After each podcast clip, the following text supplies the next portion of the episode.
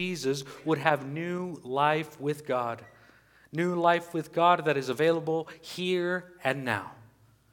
Not just something that we're going to experience one day when we die and when we go to heaven. Yeah, that'll be a part of glory.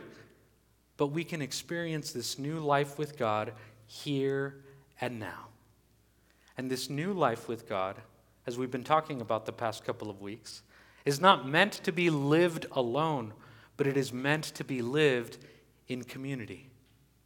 It is meant to be lived in part of a family. And that, that family is called the church, God's family.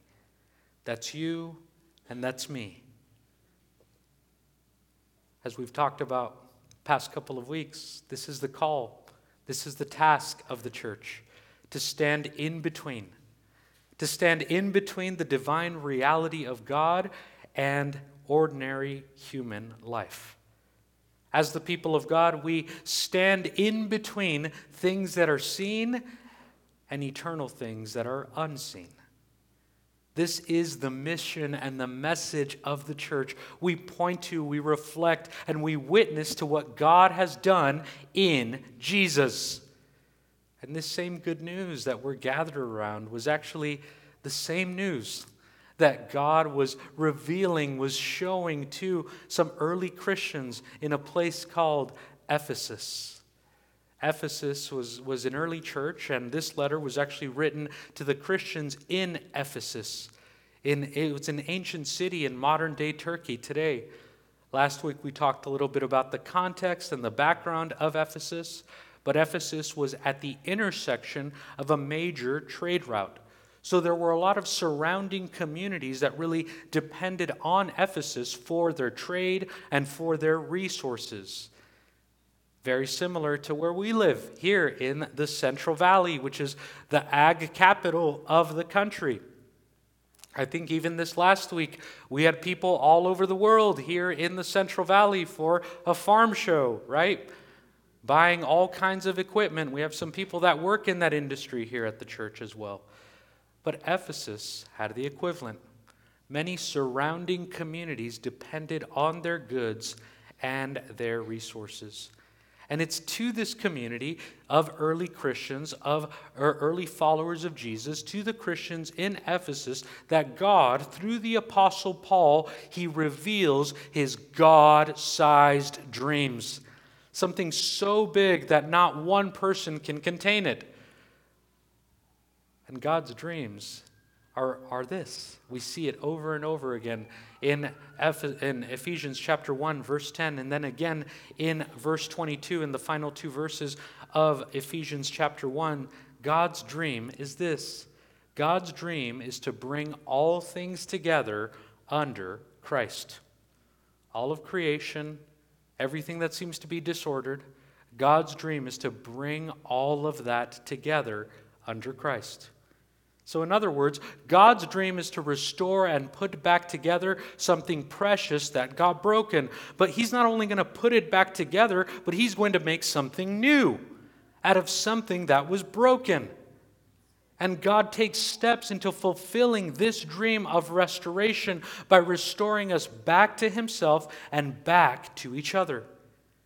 And you and I, as these people that have been restored by God, we've been united into a new body, into a new people that is going to witness to these God sized dreams for all of humanity.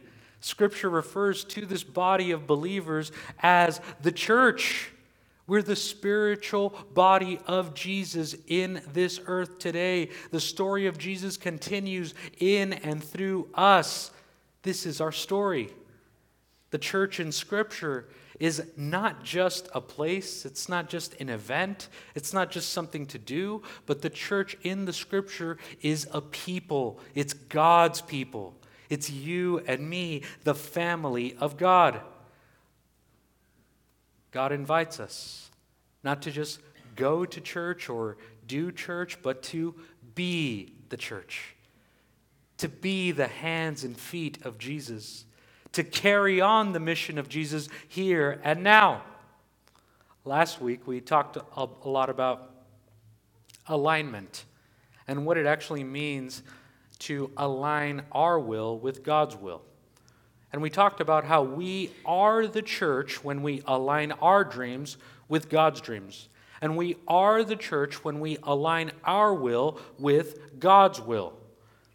We talked about the power of alignment last week and how every single day, each one of us has the choice of alignment, where we will align our will. Because the truth is that where we align our will has consequences for every single day in this life and into eternity. And really, our choices of alignment really come to one of two choices many times. Either I can align my will and say, My will be done, or I can yield and surrender and say, Lord, your will be done. We are the church when we align our will with God's will. And in this passage that we're reading today, we're going to see a different important part of what it means to be the church, to be the family of God. And we see that we are the family of God when we serve. When, by the grace of God, we receive the grace of God and a fruit of receiving God's grace is serving, is doing good works for the glory of God. That's not our salvation, but it's actually a fruit of the grace of God. When we serve one another and this world that God so passionately loves, that's part of what it means to step in and to be the church. By serving, we do a couple of things. We actually partner with God in accomplishing these God sized dreams of restoring all of humanity and all of creation back to Himself. And secondly, when we serve, we actually fulfill our life purpose as active members in the family of God. We see here in Ephesians chapter 2 verse 10 just this emphasis once again on serving. It says in, in the verse that actually our brother John read for us, it says, For we are God's handiwork, or God's workmanship, created in Christ Jesus to do good works, which God prepared in advance for us to do. So, in order to get clarity on just this gift of God, one of the gifts of God is is, is, is service. And we receive this gift of God, and we get to step into this gift when we receive the grace of God. So, in order to understand the gift of service, we actually need to first understand what service is. It's a gift from God.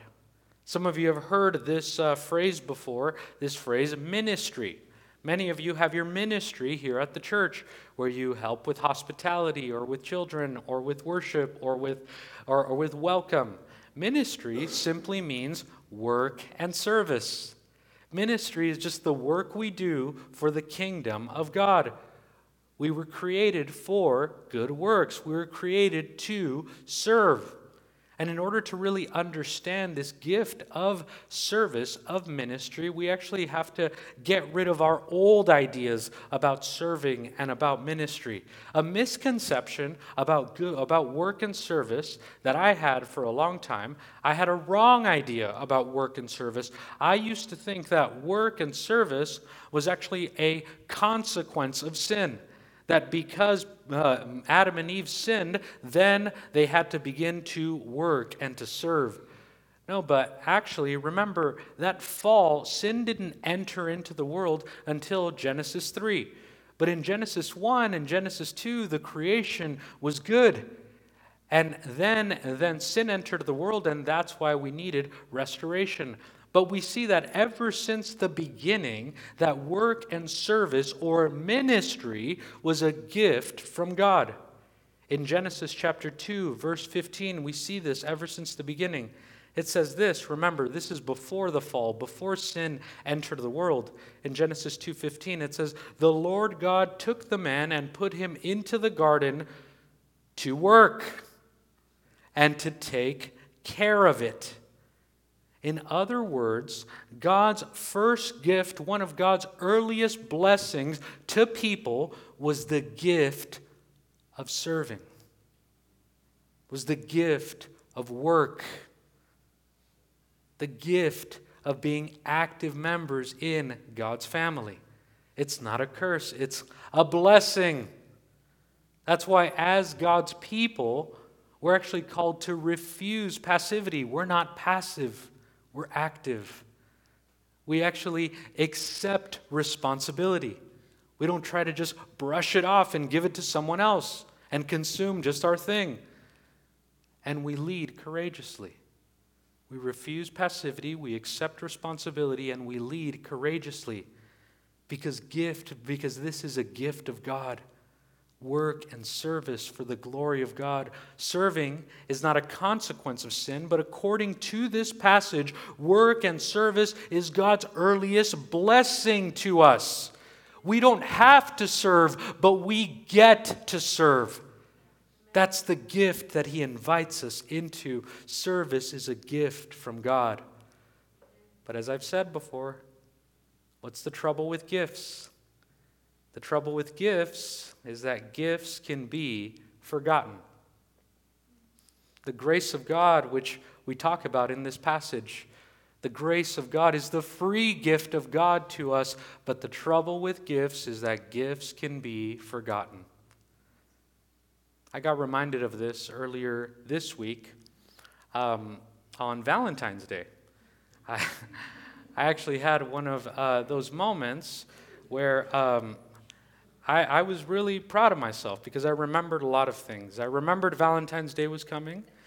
I got some flowers on Thursday and we did our, our Charlotte and I, my wife, we did our Valentine's Day lunch on Thursday because the kids were in daycare. So it doesn't matter what, what day it was, but we just wanted to have some peace and quiet and to be able to be together and enjoy our lunch. We did that Thursday, check.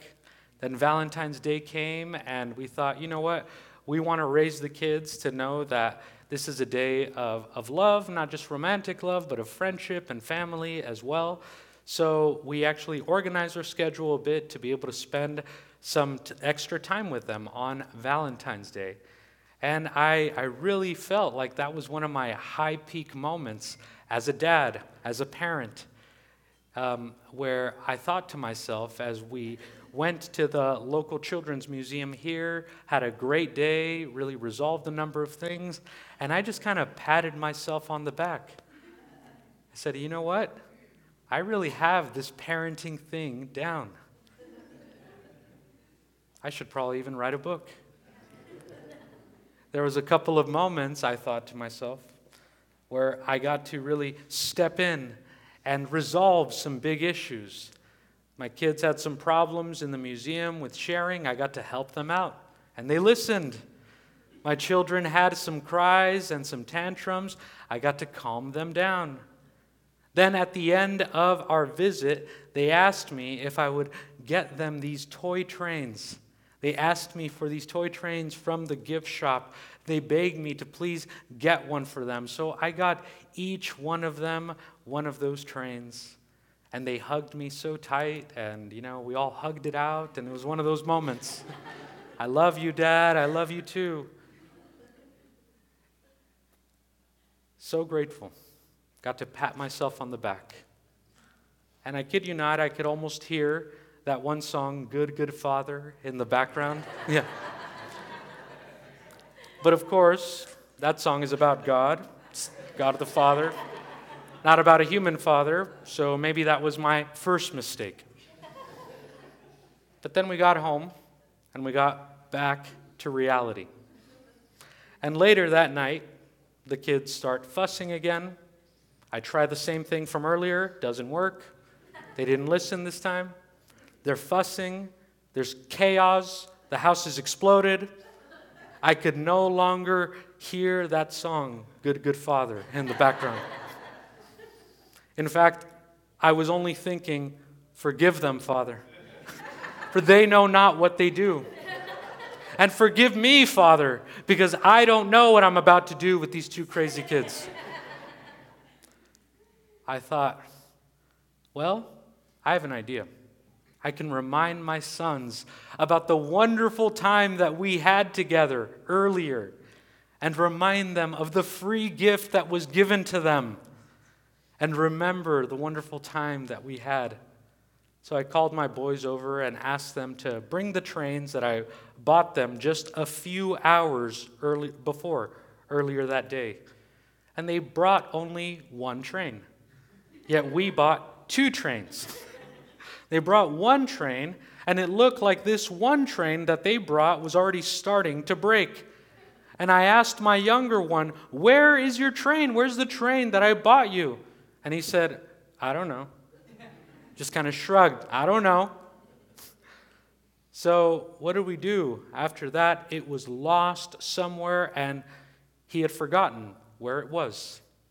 This gift that had been given to him had been forgotten. So, what did we do the next hour? We just spent the next hour looking for this train.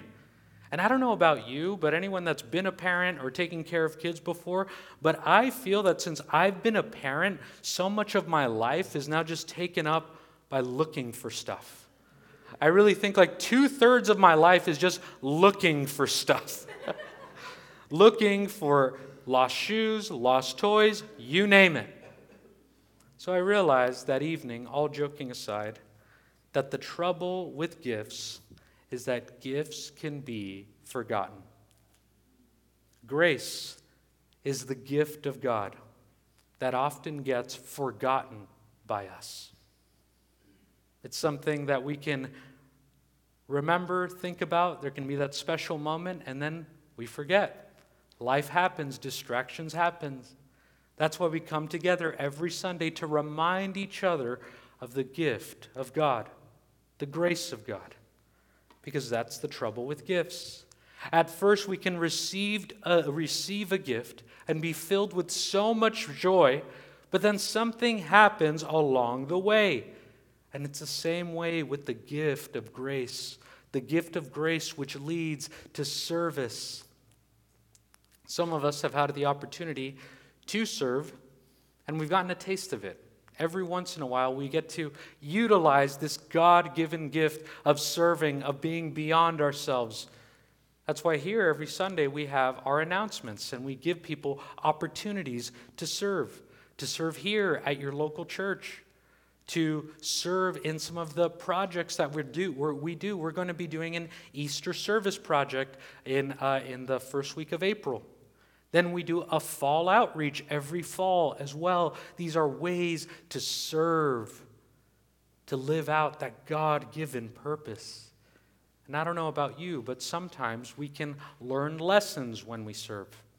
And one of the greatest lessons that I've learned in serving is that oftentimes when we serve, when we lay down our lives, when we give ourselves away, we actually get back even more than we gave.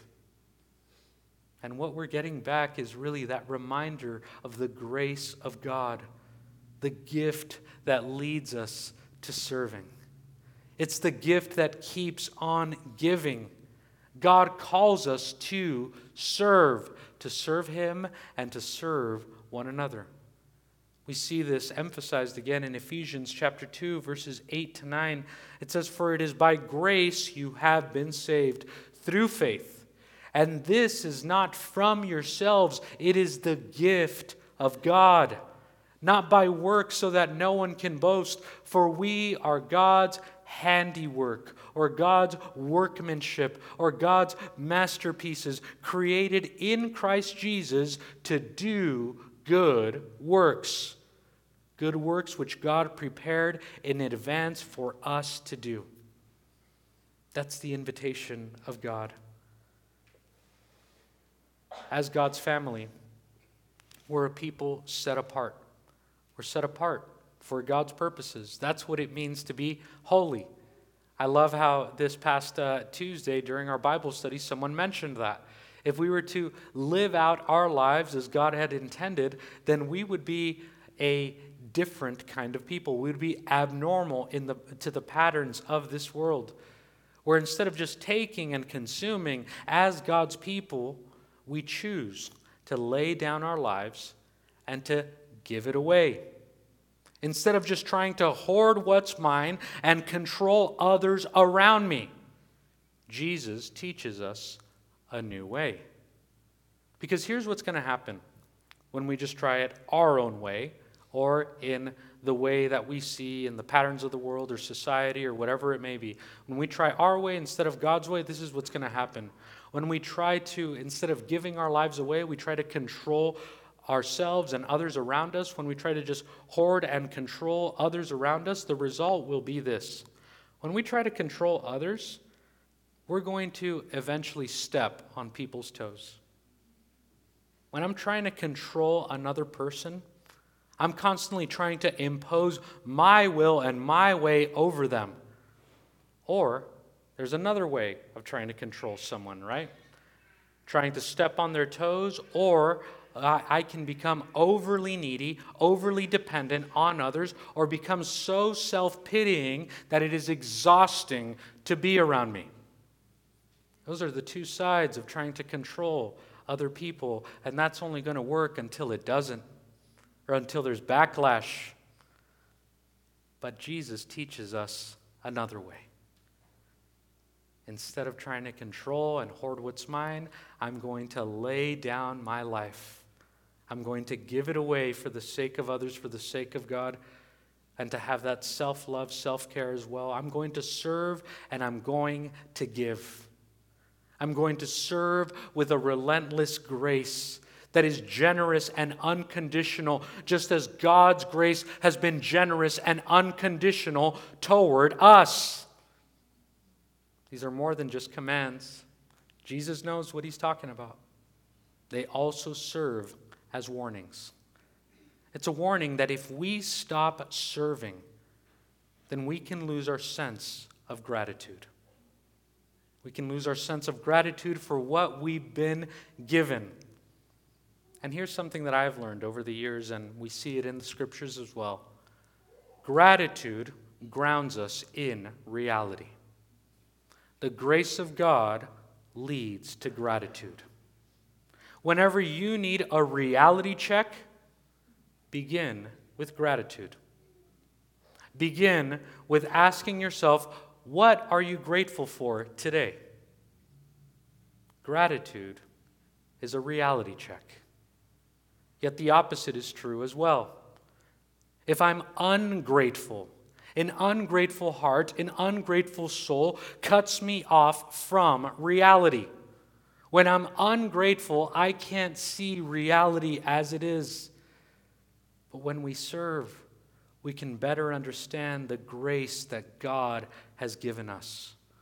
When we serve, we can practice and live out gratitude. When we serve, we're constantly reminded of the gift that we've had all along the gift of grace, the gift of God, the gift of grace for the sake of service. Friends, brothers, sisters, let's be clear about this. If my attitude is one where I just refuse to serve, where I just want to consume, I want to take, I refuse to serve and to give just as God has served and given me, if we refuse to serve, then we don't understand the grace of God. Because service is a response to the grace of God. We serve because He first served us. And ultimately, serving is about the far greater truth that if we don't find a way to serve, to lay down our lives, then we will become miserable. In serving someone else, we may learn of the service that they may be doing for us by saving us from indifference, from ingratitude, ingratitude, from pride, and most importantly, from taking what we've been given for granted.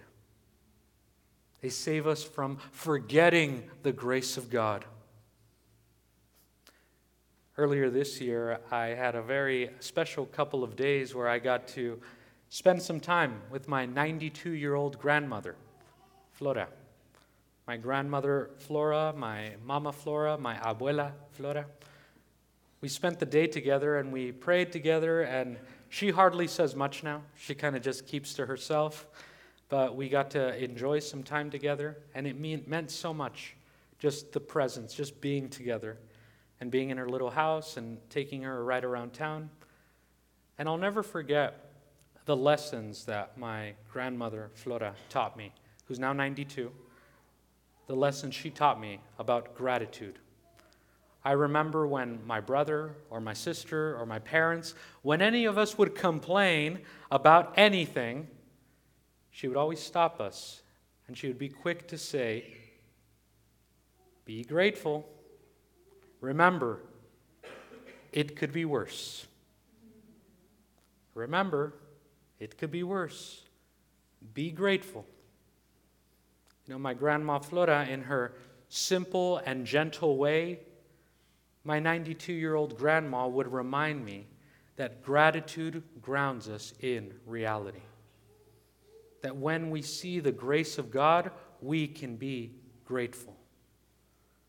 Gratitude is remembering the grace of God. Just like the ancient words that some of you have heard before, some of you have heard of this proverb that says, But for the grace of God, there go I. I read about this proverb a little bit yesterday, and it says that this proverb is an expression of humility.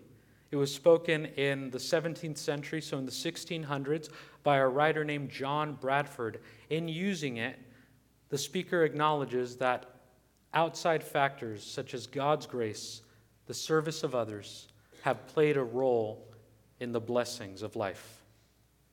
There's no such thing as just a self made person. But for the grace of God, there we go. The grace of God, the service of others have brought us to the point that we are in today. We wouldn't be here without that. So, as we've been talking about this the past couple of weeks, there are these God sized dreams that God invites us into. He invites us into a new way, into something new. And we've said it before that our lives can take different routes. Jesus is aware of this. That's why he invites us to follow him, to follow him into a new path, a new way. In the New Testament alone, we see over 90 one another proclamations. Jesus proclaiming, Follow me, and saying, Love one another, serve one another, carry each other's burdens. The gift of grace is the gift that leads us to gratitude. And gratitude leads us to service. This is not simply God just barking an order at us so that we complain and we groan as we do it, but service is about keeping our story alive as a part of God's family. So, my prayer, brothers, sisters, friends, Imago Church, my prayer is that we may come to serve with joy that we may come to let go of our obsession with control, our obsession with consuming, and instead, in light of God's grace, without restraint or condition, as God has been gracious toward us without condition, without restraint, may we receive the gift of grace. The gift of grace, which leads to gratitude, which leads to serving so that together we may joyfully partner with God in seeing these God sized dreams become a reality. And seeing all of creation and all of humanity restored back to God, and God putting back together something precious that has been broken and making something new. My prayer is that together, as one community, that we would fulfill our life purpose our life purpose as adopted daughters, as adopted sons that have been saved by grace. May we remember this good news, the good gift of God, which the book of Ephesians reminds us in chapter 2, verse 4. Whenever you forget, remember your identity, remember your purpose, remember your reality. Grace is your reality in chapter 2, verse 4, we're reminded of this. And we'll end with these words and then we'll pray. Ephesians 2 4 reminds us of our identity, purpose, and reality. But because of his great love for us, God, who is rich in mercy, made us alive with Christ even when we were dead in our transgressions, it is by grace that you have been saved. Amen. Let's pray together.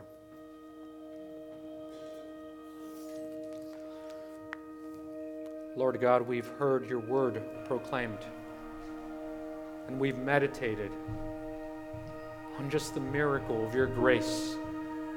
Your grace that restores, your grace that redeems, your grace, Lord, that provides a pathway to new beginnings. Your grace, Lord, that is able to open our eyes to the miracles in front of us, God. Lord, I pray that today your grace would give us eyes to be grateful. We're here right now for a purpose. This is not a mistake that any of us are here this morning. It is the grace of God that has drawn you near today. Lord God, we thank you for your presence, for your power, for your promises that we're reminded of in your beautiful word, Lord. Thank you that you invite us into a much bigger story.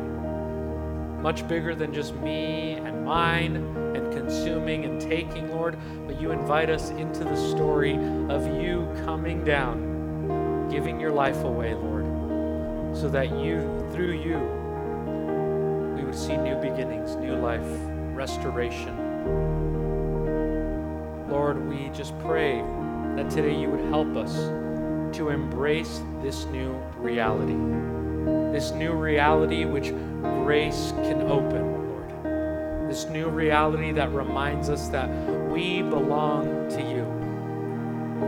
And God, you're the one we gather around today. So we pray, Lord, that you would receive these prayers, receive this worship, God, receive this time that we've had together, Lord. We are your church. We are your family. We belong fully to you. Take your rightful place here this morning, God. Be the center of this church, Jesus. Be the center of our lives. Be the center of all the families that are represented here today, God love you, Lord, and we know that you will do it. It's in the faithful name of Jesus that we pray.